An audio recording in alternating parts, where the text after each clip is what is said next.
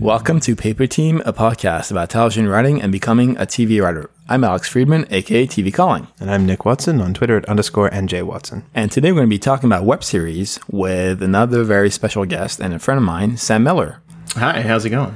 Uh, pretty good. And Sam is uh, a writer on Single by 30 on YouTube, and he was a staff writer on Mom, as well as the creator of uh, LA Beer. Uh, one of many creators. One of many creators. Yeah. All right.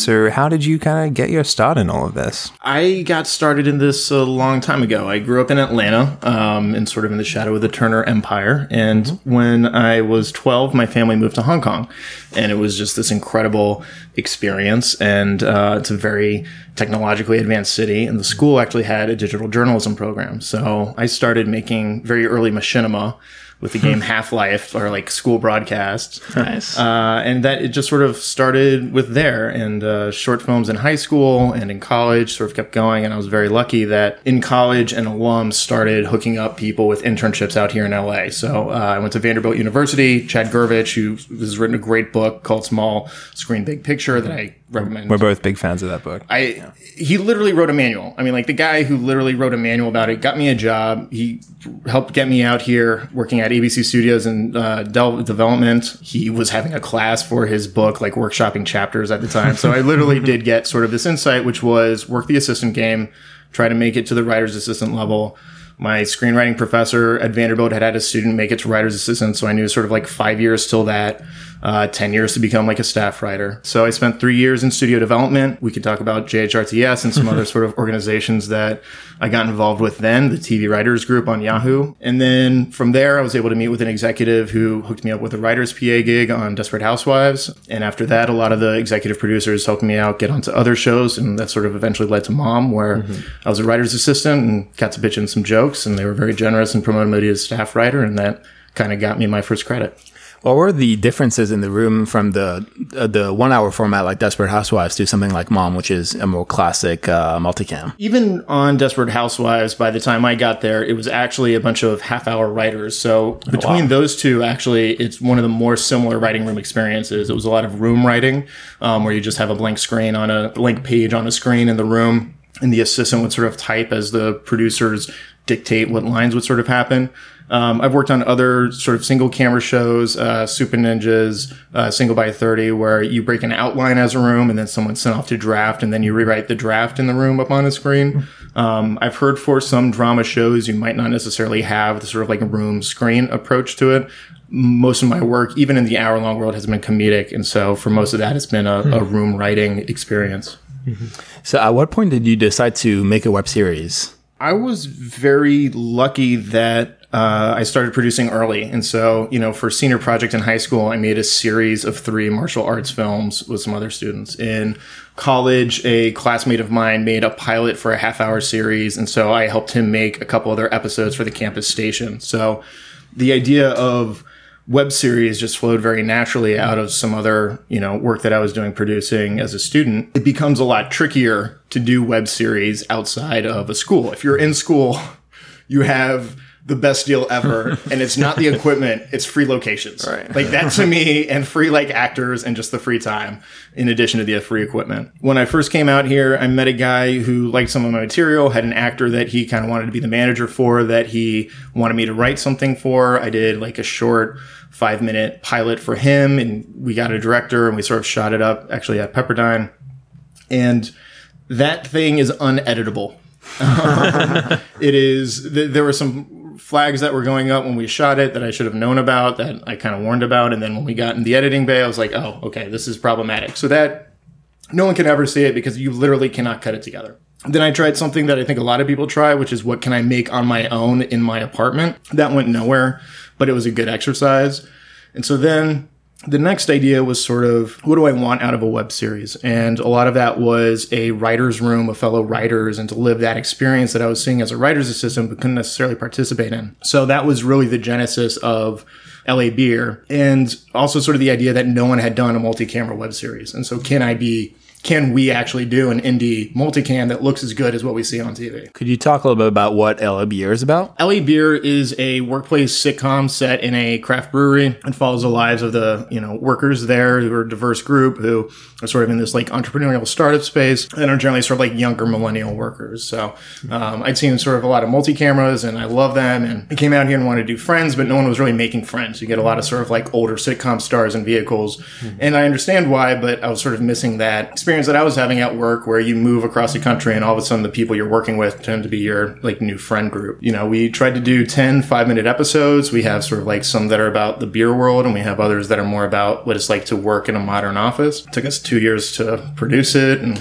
uh, had a really great journey there, but it was you know really the thrill of being able to meet every week and have sort of a writers' room environment of pitching stories or punching up scripts or you know having people come back in with drafts that were really fun to kind of read. So, how did you put together this writers' room for the web series? There is a Yahoo group that started many years ago for TV writers. It's called LA TV Writers. Anyone can join it. Last I knew, it was up to like 900 people. I think it's over a thousand at this point. Uh, and I just sent out an email saying anyone who wants to do a multi-camera web series it was coming off an email chain of uh, someone who I had worked with who at the time had been a staff writer. He titled an email called The Grind and How Long Do You Give Yourself to Make It in mm-hmm. Los Angeles? And it started this huge chain of responses. And at one point, I just sort of said, like, screw it, let's do something ourselves, maybe in some stronger language. Um, But I ended up getting uh, like 25 responses from that. You know, after three months, there were about 10 of us who were meeting every week. After six months, there were like a course six of us who would then meet for the rest of the two years. The guy who started that email chain has since created a kids show, uh, and so is a TV show creator now. So it's funny how things might change very quickly. Wait, are we talking about Mike? I'm talking about Mike. Alber created yeah. that chain. Oh, I remember that. Yeah, co-creator of uh, Kirby Buckets on uh, Disney. Yeah, cool. And you know, I love Mike. He's a great guy, and you know, I think a lot of us sort of have these sort of moments where you're like, well, how long are things going to take? And, you know, you can try to make things happen in a number of different ways. So it was almost more of a self selecting process as the people who kept showing up and that you guys got along well with and whatever you weren't sitting there reading everyone's samples and trying to do it in the way that they do on actual working shows. Yeah, I mean, uh, very early on, I did ask people for samples just to sort of have um, an understanding of okay, this is someone who can actually put a solid script together mm-hmm. as opposed to they don't even understand formatting. Mm-hmm. Um, but one thing, especially in Los Angeles, that I come to value is commitment. Mm-hmm. Um, and at the end of the day, I've had a lot of success with groups of strangers coming together focused on the same goal. We see it a lot in the improv community, um, where a lot of improv teams are just coming out of classes of people who happen to have been working together for, you know, weeks for months at a time. So, uh, this was now, now that I know a little bit more about the improv world, I can kind of see like, oh, we were kind of doing that in a way, but just applying it as writers for a web series. And what was the process like on the production level? Because you guys raised money, you had a Kickstarter campaign. I now have an LBR glass uh, thanks to it. What was that process like? It was one of those incredible processes that I think if we had planned it, it wouldn't have worked as well as it did. I mean, we were really lucky that a lot of pieces came together. It started off with sort of the writing room sort of coming up with a concept of the show. And uh, I was lucky that one of the other writers, Chris Wu, was someone that I had taken a pilot writing class with at Iowa West many years ago. So I was able to talk to Chris a lot about sort of like what kind of a show we could conceivably do on one stage. It became very clear early on that if we're going to do a multi-camera, we can't have multiple stages. So it just sort of became like, what's a concept that we can actually do possibly? From there, we ended up with a pilot script and one of the other writer producers, Ali Chen, had a lot of experience as a casting person. So she started a casting process and we got over a thousand submissions for some of the roles. The casting process led us to get a great cast that we really liked and were excited about. And we wanted to get something going kind of quickly now that we had them. So well, we could have languished in a development period for a really long time. We were just kind of lucky that someone decided to go ahead with the casting process. Once we had the cast together, uh, we started talking about what a preliminary budget of what we could afford ourselves looked like. You know, of course, you blow past that, you always kind of do in budgets. But, you know, the trick of a multi camera sitcom, and again, why college students are so, so blessed, mm-hmm. is the location. Mm-hmm. Um, and unlike shooting something in your apartment, which we've done before and doesn't look that exciting, a actual location cost money. So it became looking at some of the smaller theaters in Los Angeles. But of course, you're not just putting on a play, you also have to film it. We found this place called Acme. Um, they are actually a theater that renovated themselves to have video cameras. And so Acme was great enough to sort of give us a place where we could put together a presentation. So we shot a half hour script and got some footage that we were able to sort of put together as a pilot presentation and use that for a Kickstarter. As we were doing the Kickstarter planning, we were trying to plan out future episodes. During the Kickstarter, we kind of used that as like a feedback response process so we could see how to sort of like tweak the show and make it better. Out of that, Jessica Kivnick, who was one of our writer producers, really pushed us to like specify the voice and sort of craft beer came out of that before it had sort of been this idea on the rocks, which was like a small batch liquor distributor. So we really tried to hone it and like rebrand it and relaunch it, keeping the same cast and characters, we're just sort of putting it in this new world um, and trying to tag in on marketing trends there. This was a two year process, so I'm sorry that it's taking me a while to get all the way through. But then also Jessica uh, has some production experience, and so it was great helping us put together a budget. And Andrew Aurelian helped us get uh, a crew through sort of the the vets network out here, and Greg Macklin just kind of like filled in all the holes, like with contracts and everything else that just sort of like other people weren't necessarily experts in. So you can see how having like a full team really made it possible. We had weekly meetings at Denny's. I cannot hear Katy Perry's roar without like PTSD flashbacks to the Denny's song system.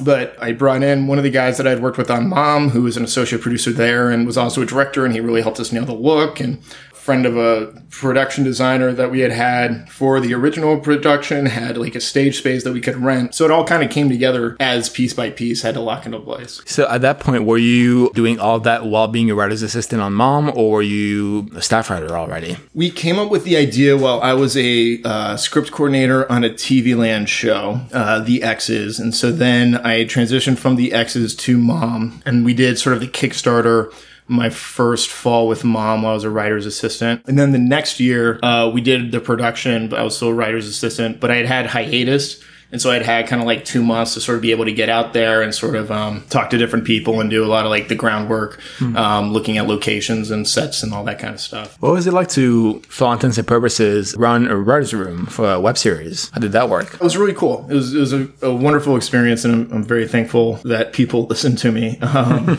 you know, I tried to let people take ownership of their work. You know, I was very, very proud that a lot of people were able to have ideas and then develop them further and just just like the idea was together we will make things better. At times I had to be a dictator very early on in the process. I was like, just send in your ideas for what kind of a show we could do and we'll pick any of them. And then very early on I was like, we, okay, we can't pick any of them. I have to do something that I'm confident that we can produce. You know, sitting around a table, sort of talking through ideas. You know, I don't like being the no that won't work person necessarily. And we would have a lot of debates of like, why does it just have to be on one stage? Like, couldn't we just go out and shoot extra material if we wanted to? And I could be very restrictive about things from a producer's angle, but I hope from a writer's angle, we all liked the material that we were coming up with together. We all thought things were getting better and not necessarily worse, uh, which is always a risk. Had any of these writers previously been staffed on shows or at least worked in rooms as assistants and known how a writer's room runs, or were you all kind of learning it as you went? Chris Wu was actually working on the TV Land show that I was working on at the time as a showrunner's assistant. Um, and he went on to become a script coordinator and writer's assistant for some Amazon dramas. Jessica Kivnick had been a script coordinator for the Paranormal Activity uh, franchise and since went on to become a Devious Maids script coordinator. Mm-hmm. So a couple of people had had some experience sort of in a room setting. Um, for others, it was kind of their first time in that specific environment, although they had either been in writing classes or had been in writer rooms or fellowships or workshops. So you mentioned that you had to rebrand the show and the content almost, going from a show called On the Rocks to something called LA Beer, right? Yeah. How did you guys decide to switch over to almost a different setting, and, and how did that come about? After the Kickstarter did not light the world on fire, um, as most Kickstarters don't, we sort of talked about what was our approach. I credit Jessica Kivnick with a lot of this. You know, she was very much pushing, but like, what specifically could her voice be? and we were a very you know diverse group of people and i think we all kind of had our own angles on it and i think that kind of comes out in a lot of the episodes hopefully. But for me i just i really like craft beer so that became something easy to latch onto. And then it sort of became a question of what title could we have? What like twitter trends could we walk into? What's the setting? You know it's still a workplace but it went from like a corporate environment to a stand up environment. So speaking of uh, trends and uh, hashtags, how did you guys market the show? Like, how did that work once you had a product out there? How do you get a show noticed online? We had a hard time coming up with a title. Uh, we had hundreds of puns on uh, beer related things. And then we noticed that the Los Angeles uh, breweries used a hashtag LA beer. So it became very easy for us to say, we like that as a title. We can automatically see how we could, you know, fit into a conversation, not hijacking the conversation, but trying to like be part of it. And, you know, social media will only get you so far. One of my regrets looking back on it is that maybe we didn't spend more time finding influencer level talent because I think that's very important from a marketing standpoint. The other thing was we were lucky that the producer director Christopher James Burke, who had been on Mom, was also part of the PGA, and so we went to a Producers Guild event on social media marketing, and the moderator there happened to be one of the editors at Variety. And so we mentioned our show to him and, you know, first multicam, if you're the first of something, you're going to get some kind of press. Mm-hmm. So we were very thankful that we were the first and we had like a professional enough look to it that you could put a photo of it up there. And that really got us the most attention. We did put some money into a publicist and some sort of, you know, advisors from a social media perspective. They were very helpful and, you know, got us more than we could have on our own. But I think web series right now is in a very weird place I don't know who watches web series. You know what I mean? Like I know people who watch Netflix and Amazon and Hulu and those shows, but I don't know people who just go online to watch independent web series. So mm-hmm there is a culture for independent web series and they're very supportive and they get together and they, there's a lot of knowledge there, but very few shows make it into that next level of the high maintenance, mm. the teachers. I think for a lot of those you see they have some traditional Hollywood people somehow playing a role in it at some point. So it's just, it's, it's a bunch of combinations of things and it's, it's, uh,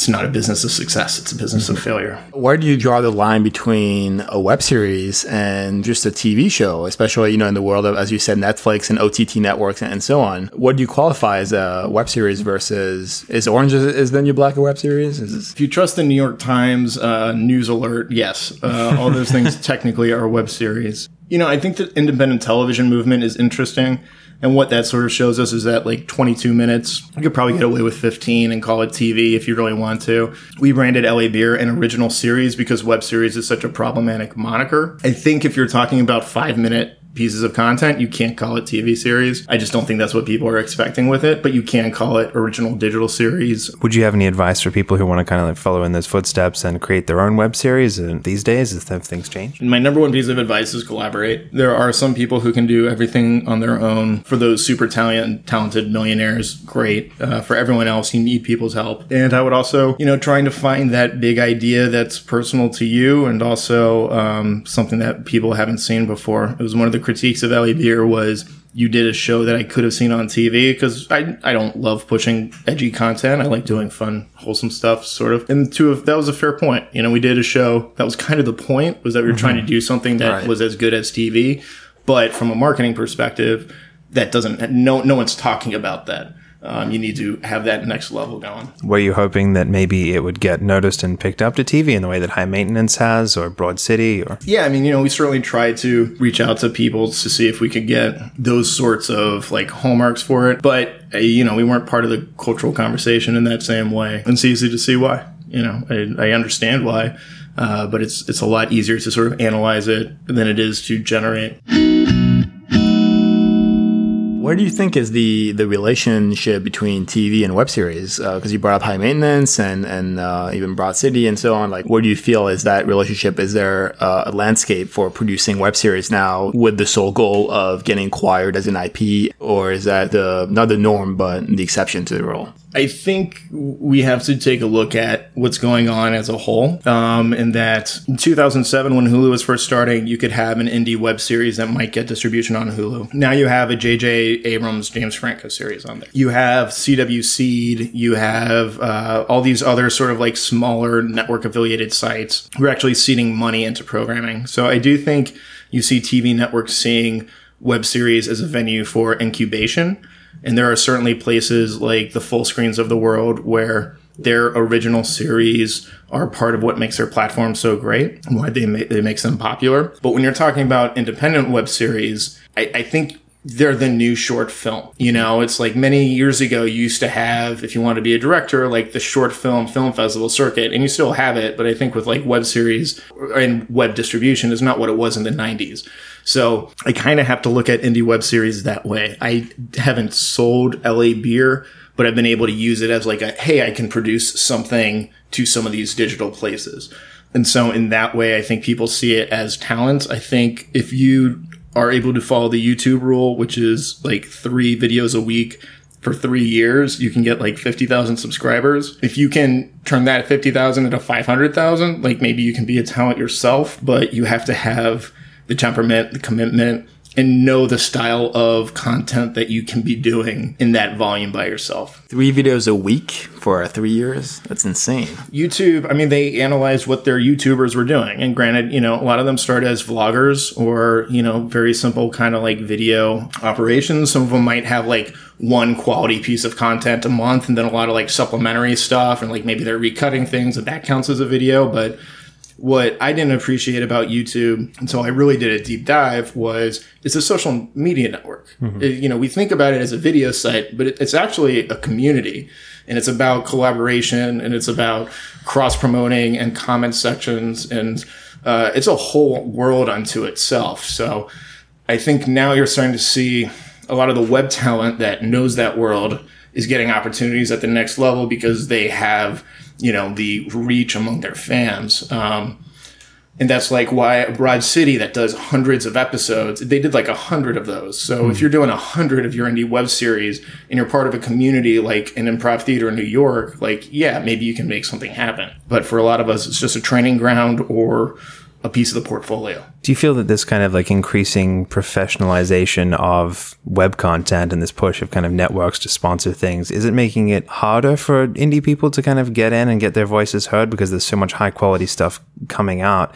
Or uh, is it making it easier because there are opportunities for them to be paid to do it if it's good enough? Or is it more complicated than that? I think it's Uh, you know, what are we talking about? Are we talking about a network TV show? Are we talking about a cable show? Are we talking about a show on Vimeo? Are we talking about you know, making enough money producing your own stuff, whether that's brand sponsorships or anything. It's a very big, wide world out there right now. And my answer might be different if you're living in Los Angeles versus if you're living, you know, mm-hmm. somewhere else in the country. It's more like what your goal is or something and what you're trying to get out of it. Yeah, a little bit. I mean, it's interesting. You know, a lot of the YouTubers, television isn't a goal of theirs. For them, it might be a sellout. And so these are people who have their own version of web series in whatever way. And that's not the end goal for them. You know, as far as like producing a web series in Los Angeles and putting it out there, I mean, you know, some stuff catches fire. You might do better with a one off short film than maybe with a series, but, you know, everyone's tried everything at this point and anything can work. It's just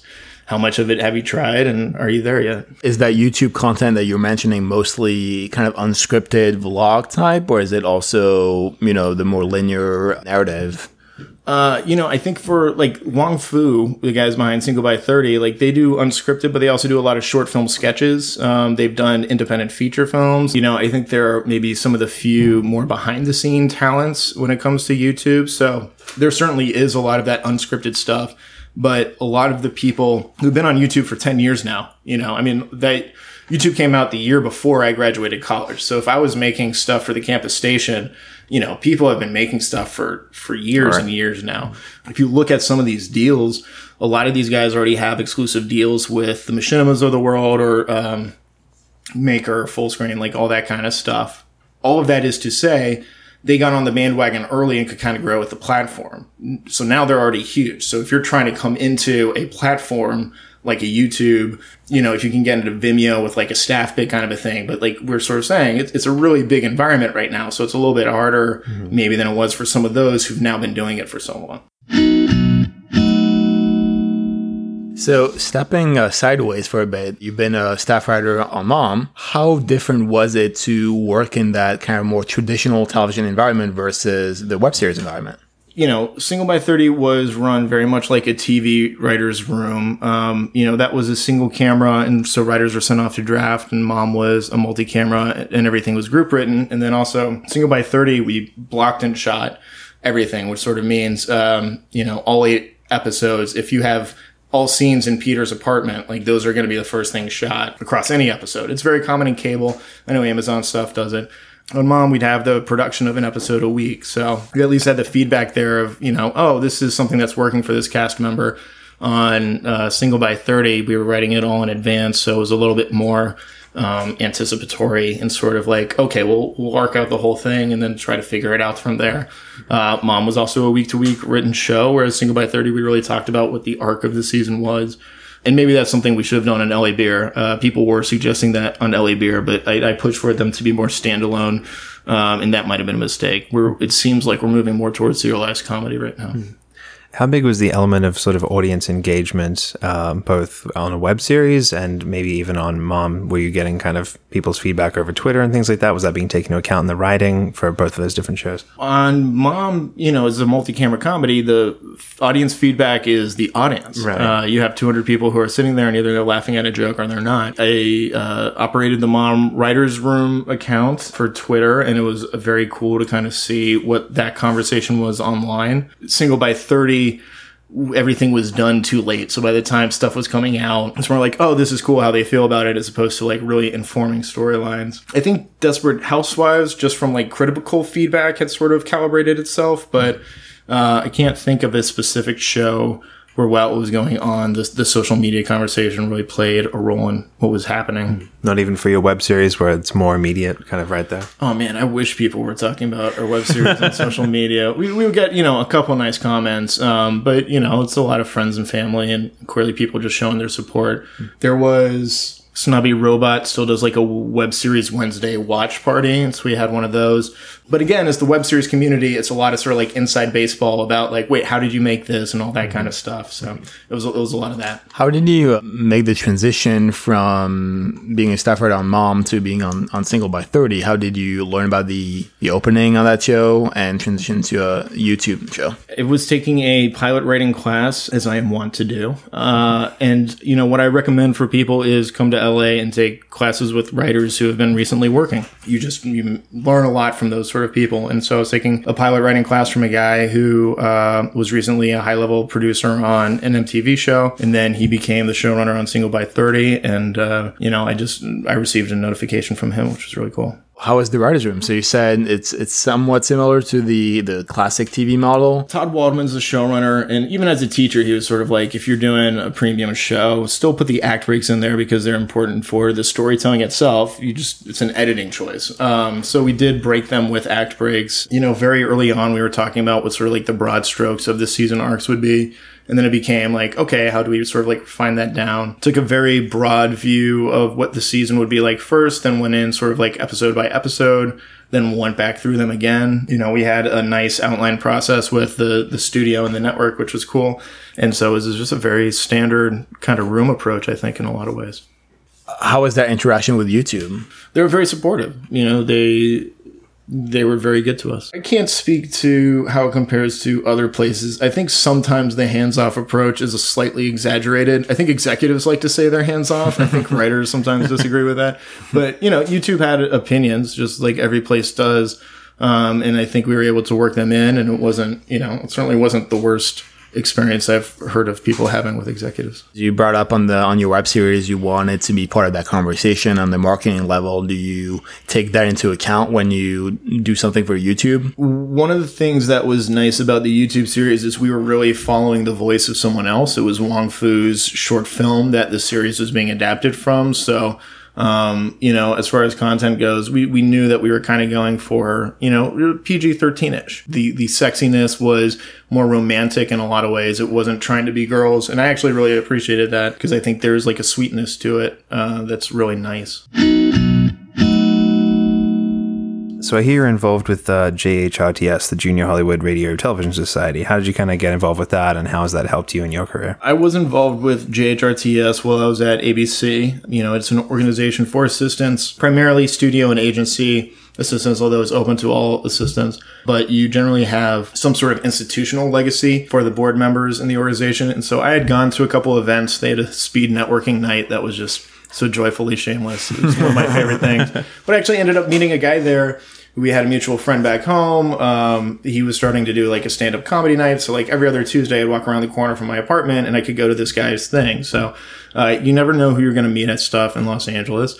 I went to a lot of great panels where I learned a lot of stuff and um, saw some really cool people. And uh, yeah, I was I was asked by one of the ABC people if I wanted to join the board. I was very thankful that they would nominate me, and then spent a year on the board uh, as a member, and then I spent a year as co-president, which was a really cool experience as well. And you know, it's funny. We actually just had like a reunion of some of our people uh, this past summer. And it was nice to see people. You know, a lot of them are now executives or agents or managers. So it's been it's been good from you know from just sort of a knowing people hearing how their experiences are going kind of a thing. Just meeting nice people that you can be friendly with because in this town that's not the easiest thing in the world. So i had a really good experience with jhrts what were your responsibilities as a board member and a co-president? Uh, as a board member you uh, meet once a month to sort of talk about what upcoming events are. You are uh, responsible for going to the events as well to sort of make it your participation known. There's a big annual holiday party which uh, raises a lot of money for charity. And so a lot of the year is sort of based around planning for that. And those are those are the main responsibilities. Every month they do a panel, they do a mixer, they do a charity event, uh, and a lot of times they'll also do a roundtable. So uh, that that takes a lot of the energy as you try to coordinate schedules and lock in people.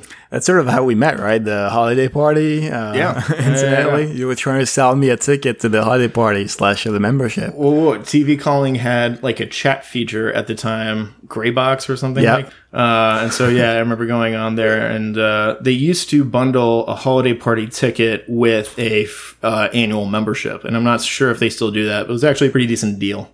Mm-hmm. Yeah, they, they still do. And at the time, I was under 21 years old, so I could not attend the, the party, but you still uh, conned me into getting the membership. It was still a good deal for the membership. it was, it was. And now you're obviously a WGA member, and you've been uh, pretty involved with the guild because you hosted a panel and you've been uh, on a few panels yourself. How did that come about? Why do you feel it is important to be involved with the guild in that way? You know, I'm involved with the guild for a lot of the same reasons that uh, I got involved with JHRTS. Honestly, I'm a nerd. I could talk shop all day long as long as my voice holds up. Uh, I I really enjoy hearing from people that I respect and getting some like uh, specific insight. And so the WGA has an education committee that I got involved with. I've actually missed a couple of meetings now, so I'm uh, I need to be better about that. But you know, the guild is a very large organization and has a lot of members and relies on member participation in order for it to be something. And, you know, having been in Los Angeles for a number of years, I was a big fan of the Writers Guild Foundation. Mm-hmm. Um, I've been to the WGA library a couple of times. Like, I just thought,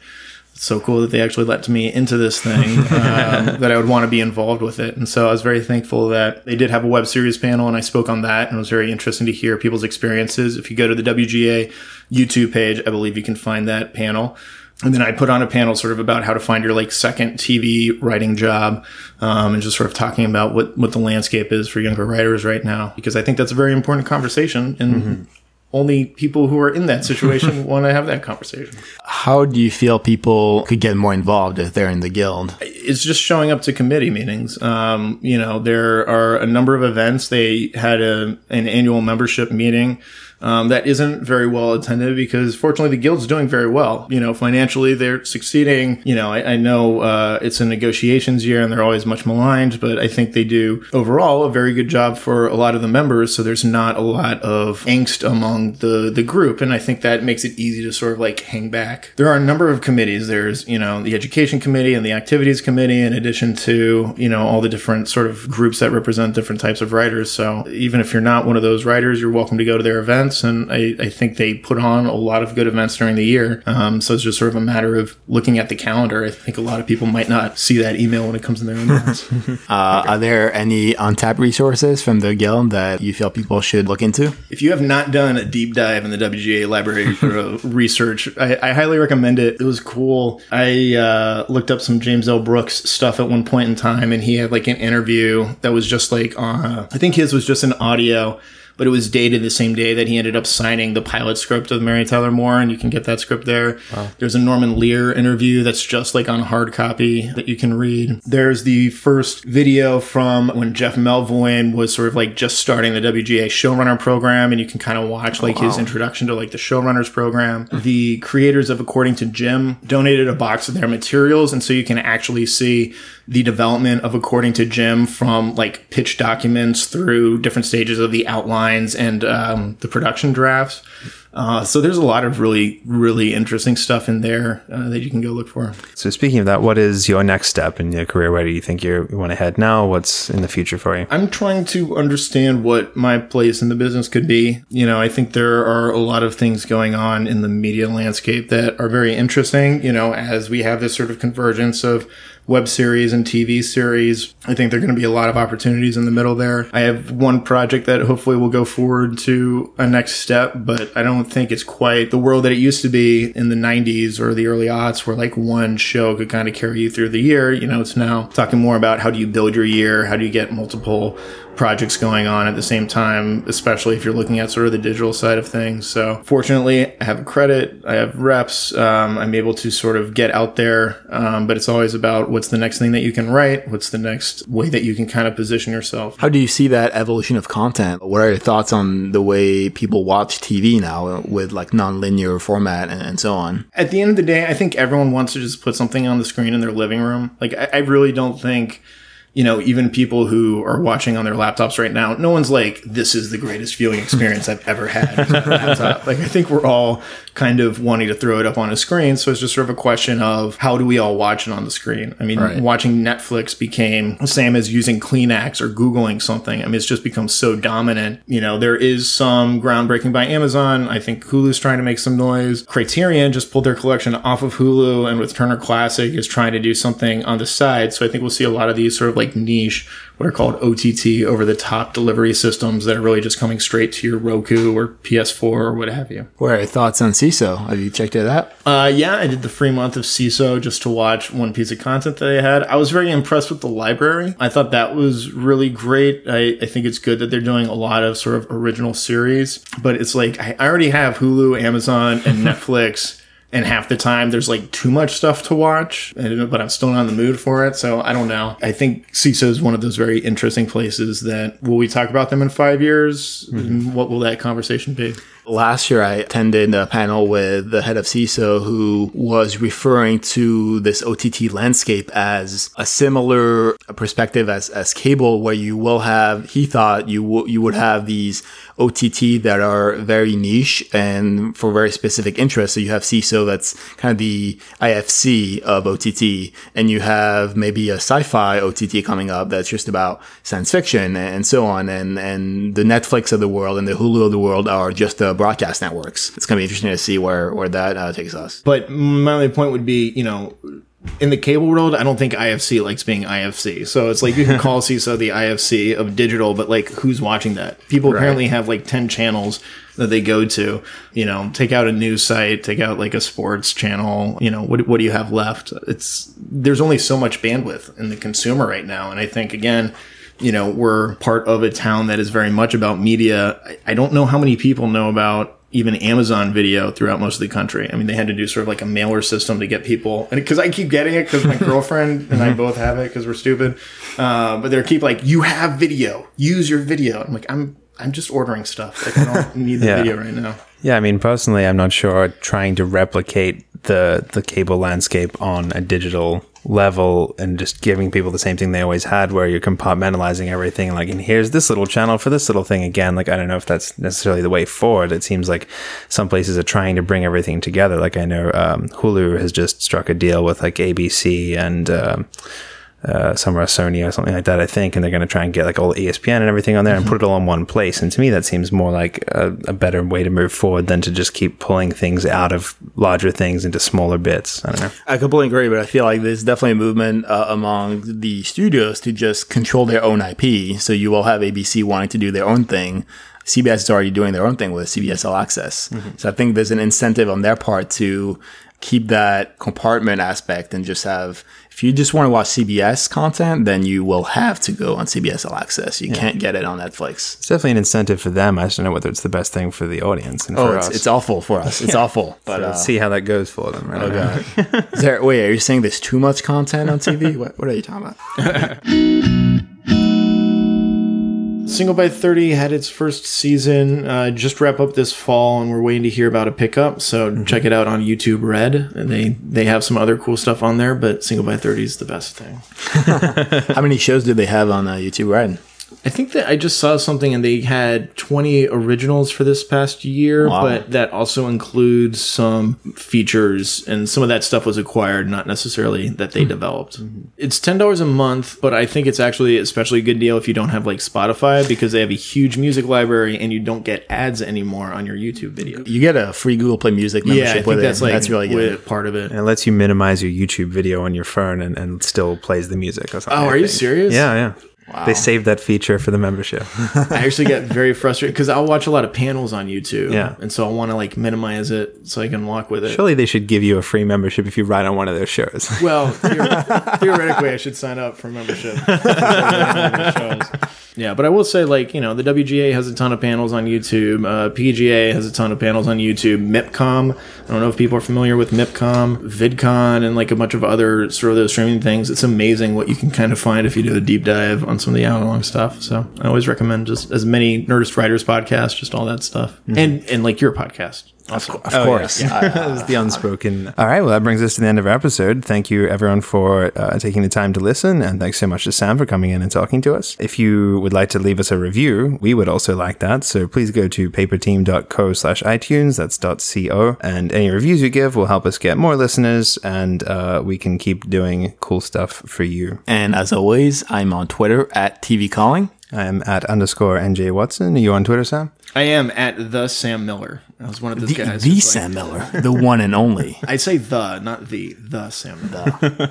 If you have any thoughts, opinions, questions, you can send it to ask at paperteam.co. That is co, not .com. And we will see you next week. Oh, is this one where we see people next No, no, week? just All right. say- We will see you next week. We'll see you next week. I won't. but not Sam. I'll be watching you from the bushes. All right, see ya. Bye.